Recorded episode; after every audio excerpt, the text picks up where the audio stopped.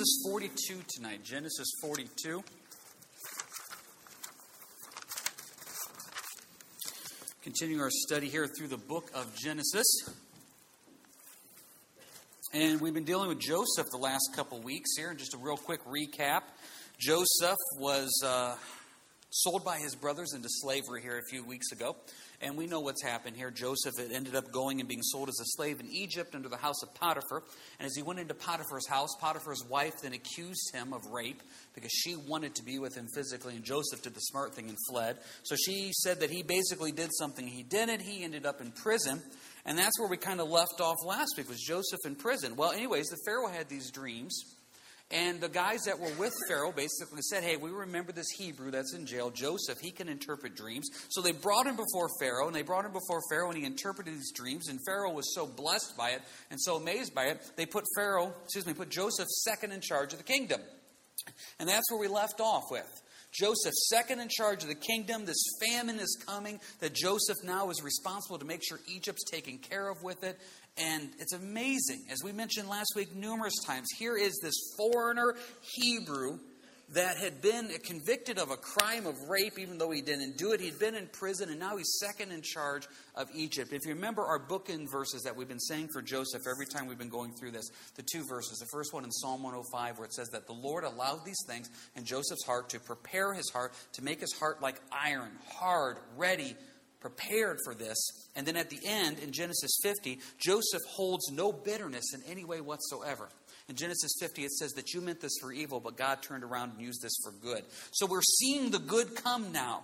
Joseph's in a good spot. He's married. He's got a couple kids. We talked about last week how he has kind of forgotten all the pain he went through and moved on. So that sets us up now for Genesis 42 tonight. Now, a real bit of housekeeping from last week. We had a big discussion on Joseph's wife. And if you remember that correctly, verse 45, and the Pharaoh called Joseph's name Zaphnath-Paaneah, and he gave him as a wife Asenath, the daughter of Potiphar, priest of On. So Joseph went out over the land of Egypt. And we had a big discussion about this, about Joseph marrying a foreigner wife, and the foreign wife that is the daughter of a priest of On, of a false deity. And how can we correlate this? So, a lot of good comments, a lot of good questions. I was kind of thinking about this and praying about this. This is not an original thought. I'm sure I heard it from somebody. I just can't remember who, so I can't give them credit. But it's really a picture of us. Just as Joseph is a picture of Jesus when you study this out, Jesus married a Gentile bride, if you will, and really that's us. We're the Gentile bride. Look at Joseph. Joseph married a Gentile bride, somebody that was not Hebrew. So, really, this woman is a picture of us, a church, somebody that is not of God's lineage, somebody who was not serving the Lord, but eventually came into this relationship with Joseph, and you see the blessing they have of two kids there. It's really a picture, once again, of Jesus' love for us. We are not Jewish. We were serving a false God, the God of this world, and through a relationship with Christ, we have been now made right. So, I want you to chew on that for a little bit. But anyway, Genesis 42. Famine's going on. What's going on now? Verse 1 of Genesis 42 When Jacob saw that there was grain in Egypt, Jacob said to his sons, Why do you look at one another? And he said, Indeed, I have heard that there is grain in Egypt. Go down to that place and buy for us there, that we may live and not die. So Joseph's ten brothers went down to buy grain in Egypt. But Jacob did not send Joseph's brother Benjamin with his brothers, for he said, Lest some calamity befall him. And the sons of Israel went to buy grain among those who journeyed, for the famine was in the land of Canaan. Now Joseph was governor over the land, and it was he who sold to all the people of the land. And Joseph's brothers came and bowed down before him with their faces to the earth. Now we're all back. You know, if this was a Hollywood movie, this is where the music would slow down a little bit. It would get a little dark ominous. We don't know what's going to happen here. Now, the Lord is using this. The famine is over the whole land. So Jacob and his family, they're running out of food as well, too. They find out there's food in Egypt. The only thing they need to do now is go to Egypt and get food. Now, we got a couple points here we have to say. Jacob, Jacob, for being the father of the 12 tribes, for being a man that God really used, Jacob really is an emotional wimp. I'm just going to throw that out there. Verse, look at all the things here. It's going through Jacob's mindset. We have verse 4. Can't send Benjamin, the youngest, lest some calamity befall him. Jump ahead, if you will, to verse 36. Look at what happens as we get to the end of the chapter. And Jacob, their father, said to them, You have bereaved me. Joseph is no more. Simeon is no more. And you want to take Benjamin. All these things are against me. Verse 38, Jacob speaking again. But, but he said, My son should not go down with you, for his brother is dead and he is left alone. If any calamity shall befall him along the way in which you go, then you would bring down my gray hair with sorrow to the grave. And one more for fun, just jump ahead to chapter 43, verse 14. And may God Almighty give you mercy before the man that he may release your brother Benjamin. If I am bereaved, I am bereaved, which basically means if I'm going to die of sadness, I'll die of sadness. Jacob really is this emotional guy. Now, you may stop and say, well, look at what he went through. He went through this tragic thing with Joseph 20 years ago, and I understand the tragedy of that. But what you're really seeing here with Jacob, there is no faith, no trust in the Lord in any way whatsoever. His mindset is the world is against him. Have you ever met somebody like that? I'm going to be honest with you. They're one of the most difficult people to talk to because they look at every single thing that happens to them as some way of God getting back to them, or if I have, if I wouldn't have bad luck, I'd have no luck at all, type of thing. You just want to stop them and say, "Get over it," because if you really are following the Lord, and you really have your focus on the Lord, you have to trust the promises of God. And we showed this slide a couple weeks ago, and I want to put it back up there real quick. Can you guys put this slide up one more time? These are the promises of God. We used this on a Sunday morning a couple weeks ago, but just to remind us. For he himself said, I will never leave you nor forsake you. Hebrews 13, 5. For I know the thoughts that I think towards you, says Lord, thoughts of peace and not of evil to give you a future and a hope. Jeremiah 29, 11. And we know that all things, Romans 8, 28, and we know that all things work together for good to those who love God, to those who are called according to his purpose. You are good and do good. Psalm 119, 68. You guys can leave that up there for a little bit. Looking at Jacob's mindset, he did not have that. Look at verse 36 one more time. You have bereaved me. Joseph is no more. Simeon is no more. And you want to take Benjamin. All these things are against me. He thinks everything's against him. What is Romans 8 28?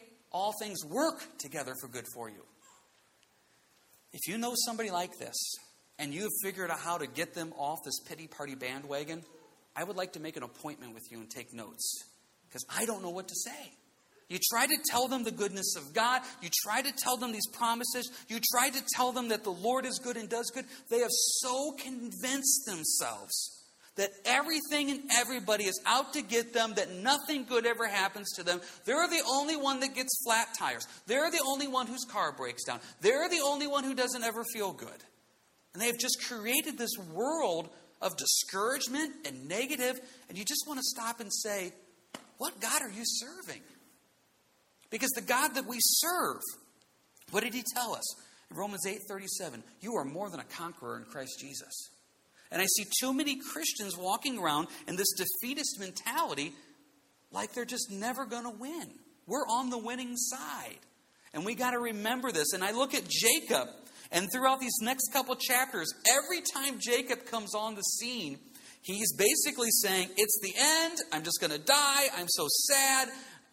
Come on, Jacob. This is Jacob that wrestled with God. This is Jacob that's inherited the promises of the Lord. This is Jacob whose grandfather was Abraham. I mean, this is Jacob that had a front row seat to a lot of what God has done, but he has allowed tragedy in his life to destroy his faith. And Jacob needs to get his faith back and his mindset back on the Lord. And we say this all the time out here keep your eyes on the Savior and not on the situation. If your eyes are on the situation, you will be depressed and you will be discouraged because this is just a depressing, discouraging world. But if you keep your eyes on the Savior, the Lord will get you through this. So just remember that as we go through that. Real quick, too, in verse 6, Joseph's governor, you see his brothers bowing down to him.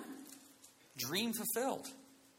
Remember that? A few chapters ago, everybody was mad at Joseph for saying these dreams of one day you're going to bow down to me. Guess what happened? Verse 6 Dream was fulfilled. Now we've got to ask ourselves this How would you respond at this point? You were basically left for dead, sold as a slave. It's been 20 years now, and your brothers show back up. You're the second most powerful man in Egypt, and we're going to go one step further. Egypt was the world power at this time. You're argumentably the second most powerful man in the world. And your brothers show up. Their family's going to starve to death unless you give them food. How would you respond to that? We've talked before about these, what we call revenge fantasies. They say this, I'm going to say this, and if they say this, I'm going to do that. And it just gets us going, and it feels so good, doesn't it? I mean, it really does feel good. But you know what? there's this verse in the Bible that says, Vengeance is mine, I will repay, says the Lord. God has never called us to have a vengeful attitude or a revenge spirit. In fact, that verse is so powerful. God says it in Deuteronomy 32. He says it in Romans 12, and he also says it in Hebrews 10. You've heard me say before, if God says it once, it's, it's important. If he decides to repeat himself, you better be paying attention. If he decides to repeat a verse three times, you better have that puppy memorized, you know? Vengeance is mine. I will repay, says the Lord. So that's Joseph's mindset. What's he going to do? Verse 7 Joseph saw his brothers and recognized them. But he acted as a stranger to them and spoke roughly to them. Of course, they didn't recognize him. Joseph is probably dressed like the typical Egyptian. He probably had the shaved head. He did not have the full Jewish beard by any means. Um, this has been 20 years. They probably didn't recognize him. And why would they even think about it? So Joseph saw his brothers, verse 7, recognized them, but he acted as a stranger to them and spoke roughly to them. Now, just make sure you know this. The reason he's speaking roughly to them, or some of your translations harshly, is he's trying to reveal their heart. This really what's going to go on here for chapter 42, chapter 43, 44, and even 45 is Joseph is going to put his brothers through these tests. And they're not tests to make them feel bad or tests to make them squirm. They're tests to say, Has my brothers' hearts changed? So when he speaks roughly to them or harshly to them, this is not two decades of built up frustration. This is Joseph trying to get to the bottom of things. So he speaks roughly to them, then he said to them, Where did you come from? And they said, From the land of Canaan to buy food. So Joseph recognized his brothers, but they did not recognize him. Then Joseph remembered the dreams which he had dreamed about them, and you said to them, You are spies. You have come to see the nakedness of the land. Basically, you're pretending to be somebody else to come check us out to see how we're doing. Verse 10. And they said to him, No, my Lord, but your servants have come to buy food. We are all one man's son. Verse 11. We are honest men. That phrase, honest men, is going to pop back up a couple more times. Keep that in the back of your mind.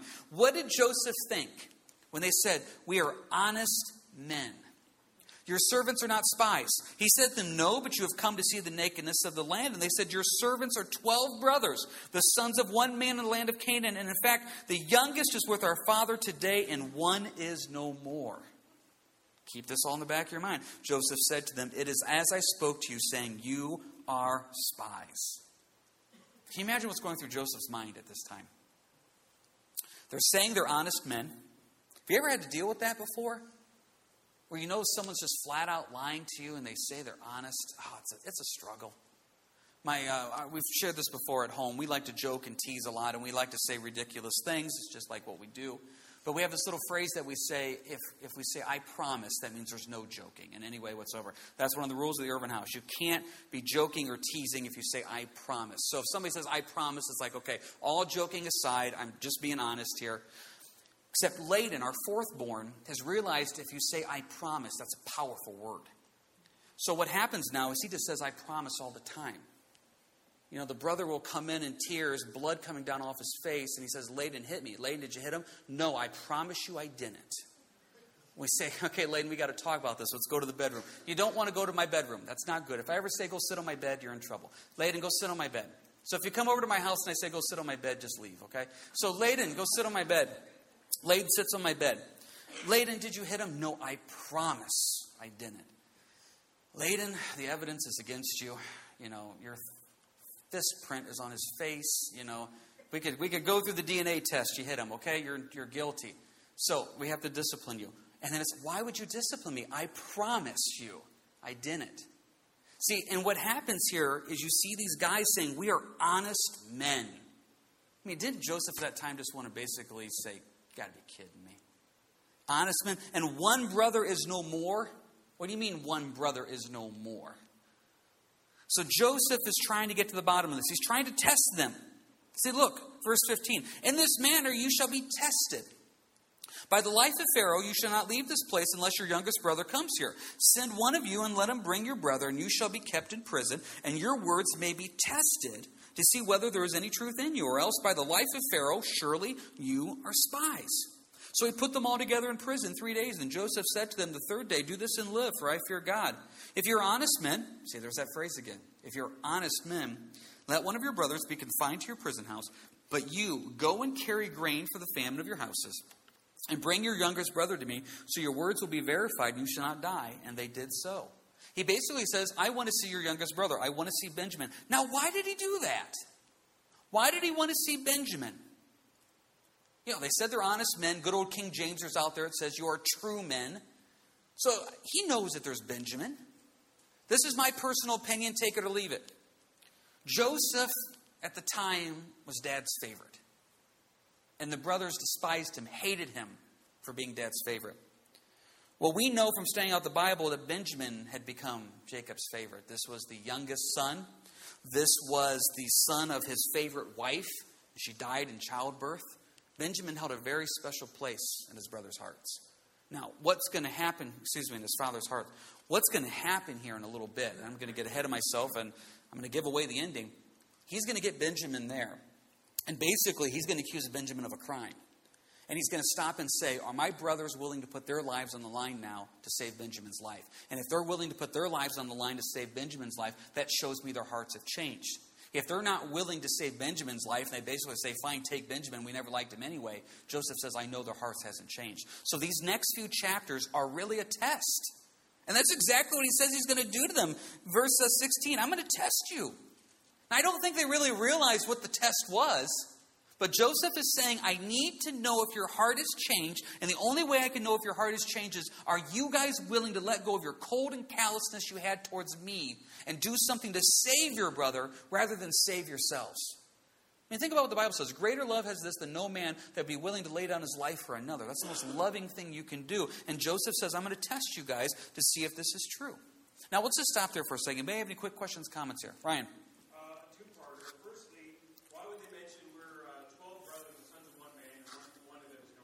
Mm-hmm. Why would they just say we're 11 brothers? And secondly, um, I'm just wondering like the uh, distance between Canaan and Egypt, how long the journey would take. So when one of them is left in prison, just about how long we have to wait for them to go back yeah. to that's a very good point, and I don't have a map to put up here, but just mentally in my mind, I'm looking at this map, and it's probably in the back of your Bibles. It was quite a little trek, obviously, to go from Canaan to Egypt. So this is not like, hey, leave a brother here, we'll be back tomorrow. We're talking months and months and months that this process is going to be going on. To answer your first question about why did they say this, well, if you jump ahead, Jacob basically says the same thing to him. Jacob basically says, Why did you say that you are 12 brothers? Why did you do this?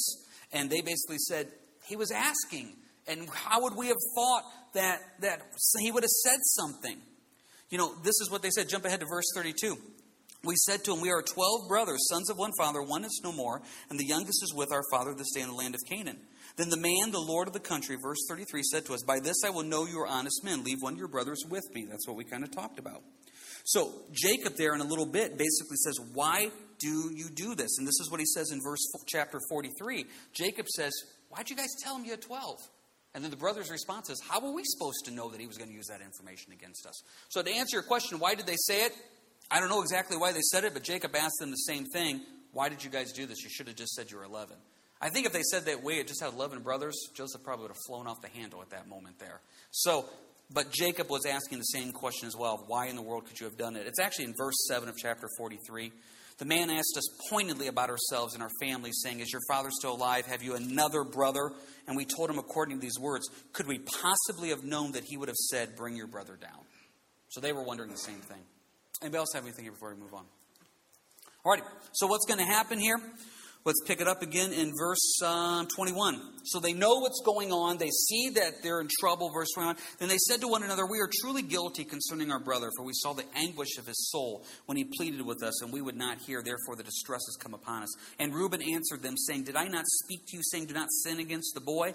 And you would not listen. Therefore, behold, his blood is now required of us. But they did not know that Joseph understood them, for he spoke to them through an interpreter. And he turned away from them and wept. Then he returned to them again and talked with them, and he took Simeon from them and bound him before their eyes.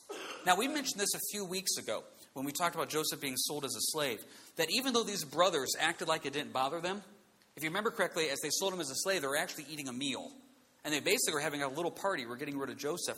What we see here now, verse 21, they saw the anguish of his soul. They pleaded with us, and they realized we are guilty. We are wrong. Here's the thing, and here's a really simple point. You will never be away, able to get away from conviction and guilt. You never will. If you do something you shouldn't do, that is going to eat at you. Because that's one of the Holy Spirit's jobs. One of the Holy Spirit's jobs is to convict you of sin. This is both a blessing and a curse. It's a blessing because it shows how much God loves us that He wants to have a relationship with us. So, therefore, the Holy Spirit lives inside of us. And anytime I do something wrong, there's this little nagging pit in my stomach says, James, no, you got to get this right. It's a blessing, but it's also a curse because if you ignore the conviction of the Holy Spirit, it makes your life miserable. Miserable. These guys have held on to this guilt and shame for 20 years. 20 years. Did you ever have anything you did you knew you shouldn't have done, but you got away with it. And no one would ever know. But it still just eats at you. That's the conviction of the Holy Spirit. There is a conviction of the Holy Spirit that gets the best of you. When I was preparing for this message, I never knew this existed, but this actually exists. There's something called a governmental conscience fund. Have you ever heard about this? This is fascinating.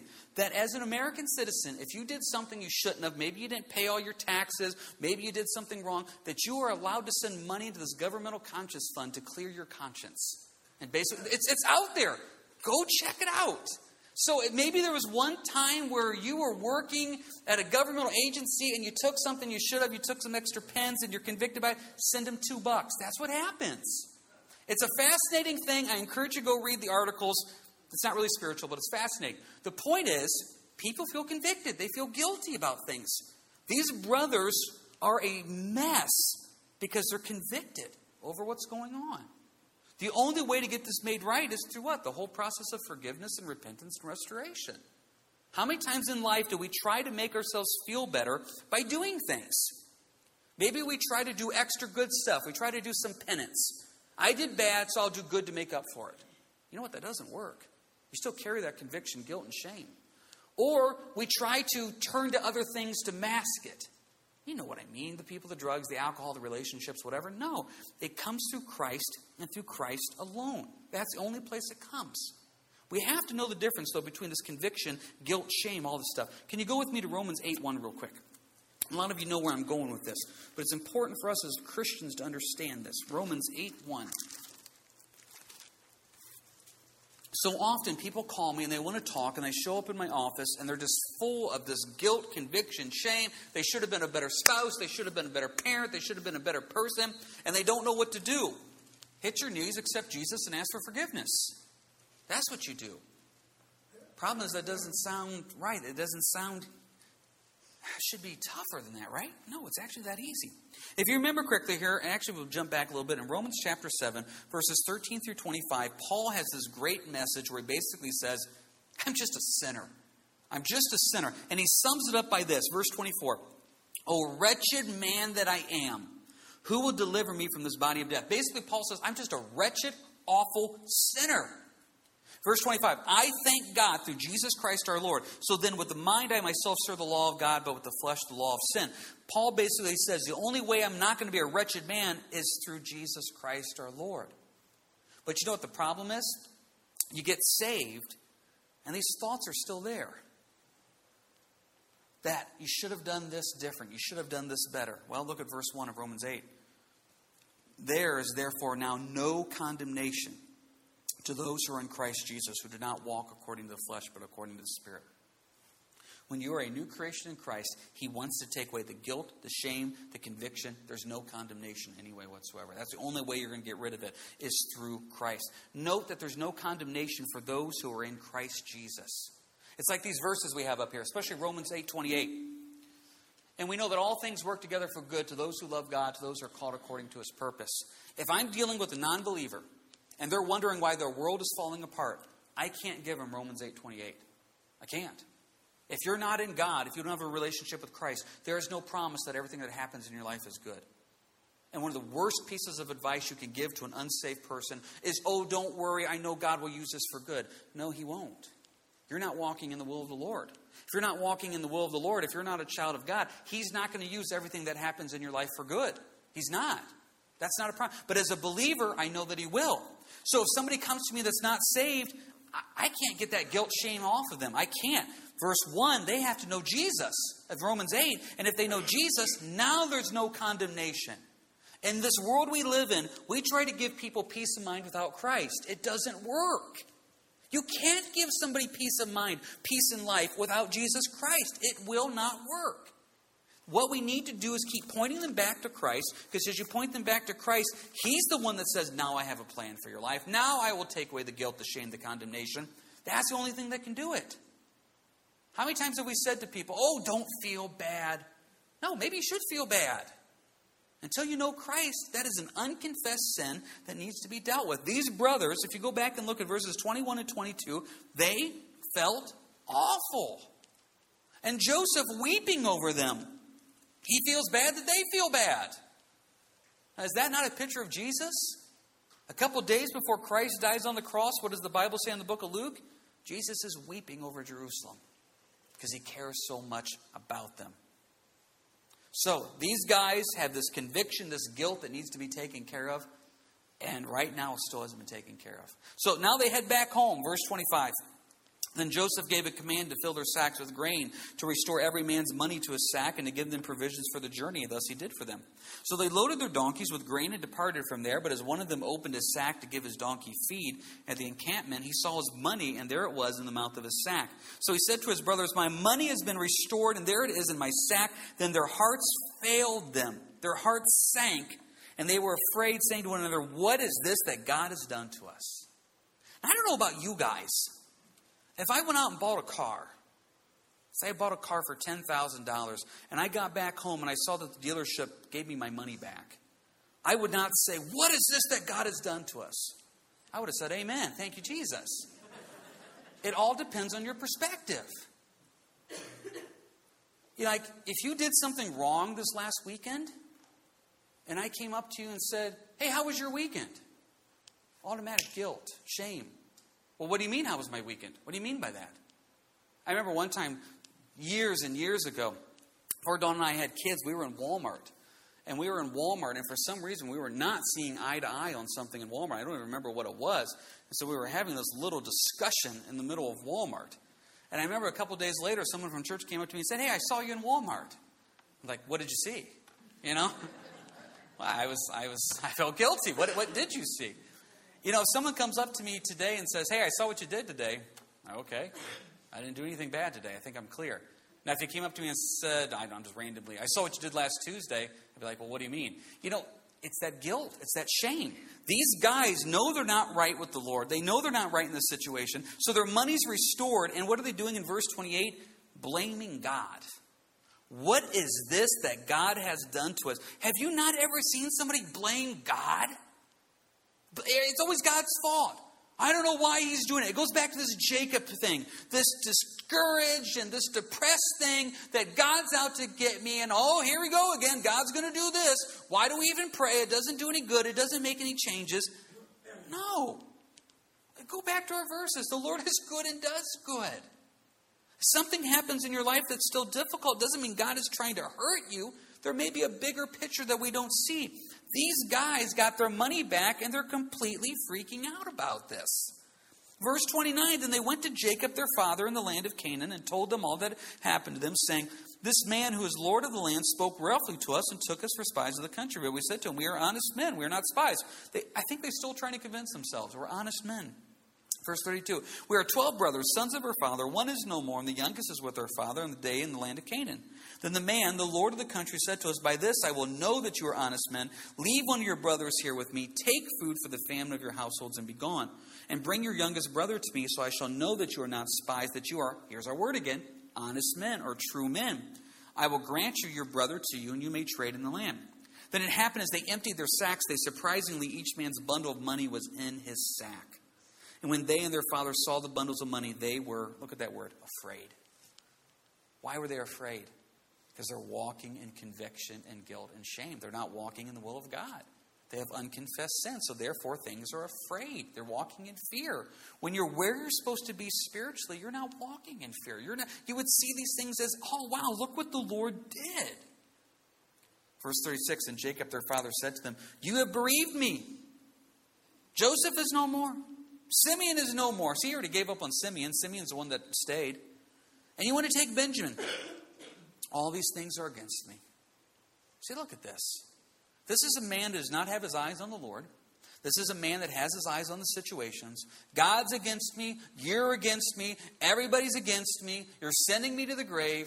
Come on, this is just emotional junk that he's talking. This is not a person who's saying, Lord, my life is in your hands and I trust you. Verse 37 Then Reuben spoke to his father, saying, Kill my two sons if I do not bring him back to you. Can you imagine being one of his two sons listening to that? Put him in my hands, and I will bring him back to you.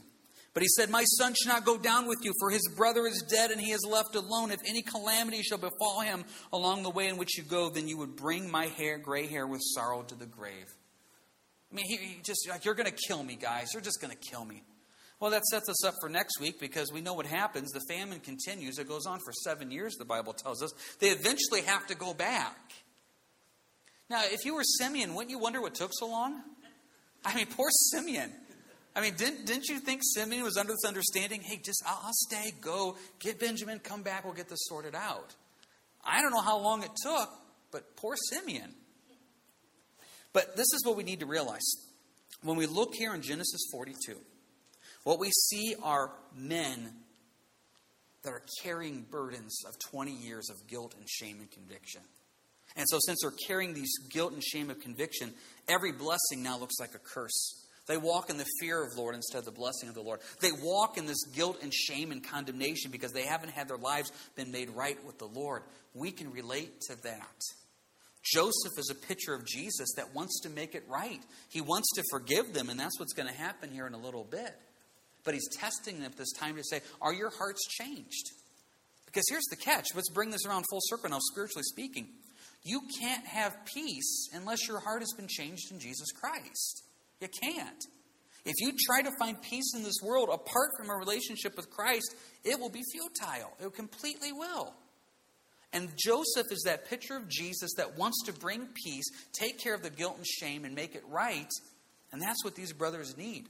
Once again, we have a few chapters until that happens, but Joseph is testing them to say, Have you changed? Because if you've changed, we can have peace. We can make this right. And I tell you here tonight, I tell you, if you came in here tonight and you're carrying guilt or shame or conviction, the best thing you can do is take it to Jesus Christ and tell him you're sorry. I mean, isn't that just the most straightforward thing we can do? Is just go to the Lord and say, Lord, I'm a sinner and I know I'm a sinner. That's what the Lord wants to do. Let's finish this up real quick. Can you go with me to um, Psalm 139? Psalm 139.